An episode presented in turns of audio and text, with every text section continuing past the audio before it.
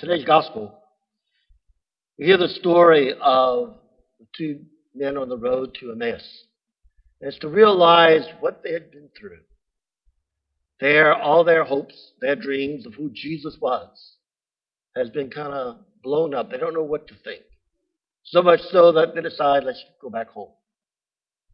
You know, that they heard reports uh, that Mary Magdalene had seen a vision saying that Jesus was alive. You know, but in their own minds, was Jesus was going to appear to somebody. He wouldn't appear to Mary Magdalene. He would appear to one of the apostles or something. You know, and then if this is true, they go back and they see an empty tomb. There's somebody take the body. It's a whole lot of confusion on that first Sunday of uh, on Easter Sunday. So much confusion that they don't know what to believe. So they just kind of throw their hands up and, in almost as despair and say, Let's just go home. You know, they give up. And yet Jesus meets them where they are. And he lets them speak about everything that's on their mind. And once they get rid of it, then he says, You got the message wrong. And he begins to open up the scriptures to them. You know, and then they get to know him at the breaking of the bread. What does that sound like? Does it sound like our Mass?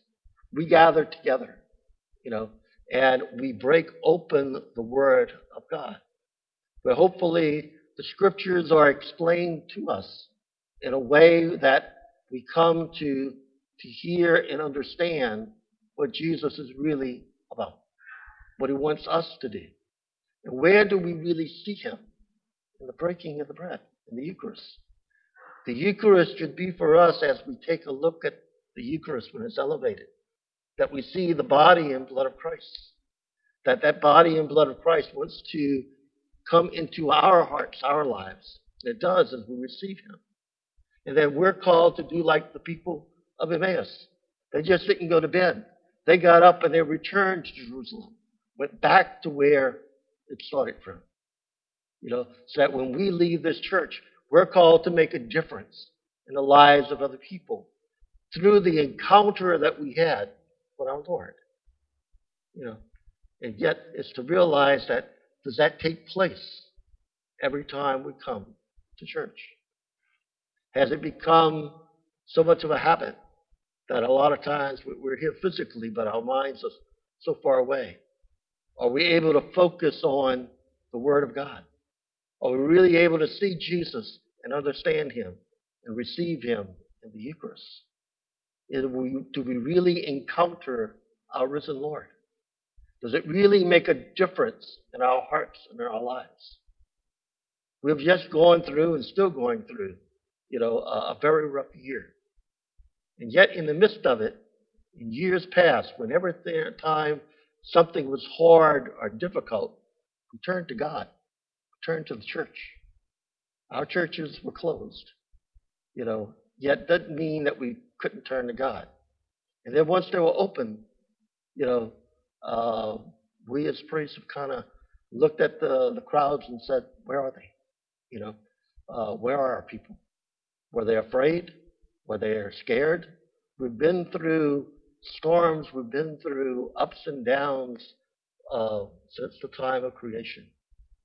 Is it a way to give up and go home? You know, or will we encounter our God?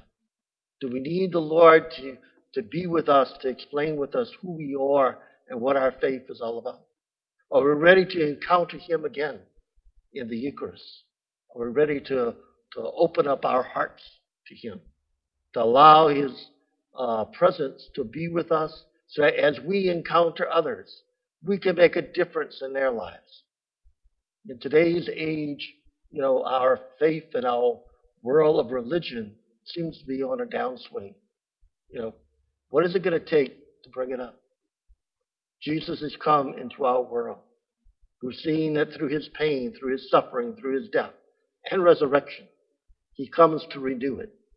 But it continues to be renewed by you and I opening our hearts to truly be able to listen and to encounter our God. You know, so as we strive to, to know what the Lord is saying up here, then we need to open up our hearts. And you and I are given that mission to go out and make a difference, to be able to encounter one another and be able to spread that good news. That's why we continue to say Happy Easter. You know, we've had Lent go on for 40 days. And so much for the time, Easter is one day. It goes on for 50 days, the Easter season. But we celebrate Easter Sunday, and how many people have said Happy Easter since Easter Sunday? That should be the greeting we say to each and every person. You know, because why? Not because it's a holiday, because the Lord has risen. And if we need to have God in our hearts more than any other time, it's at this time. To be able to realize that as our churches open up again, we need to fill them up again. Not just by people who say, oh, I got to go to church, but by people who hunger to be fed by our Lord. By people who are hunger to encounter God so that it truly makes a difference. So that we don't just go home, but instead we walk with Him. And as we walk with Him, we are willing to be that missionary, willing to be that disciple who can make a difference, who can bring the good news that the Lord has risen. And the more that we're able to do so, the better not only we become, the better our world becomes, the better those that we encounter. Now is the Easter time. Now is a very special time for us to wake up, to be able to uh, encounter our God, and to be able to live with Him, to allow Him to live inside of us, to transform us from a world of sin to a world of grace, for us to make a difference as we encounter and bring that word of life to one another.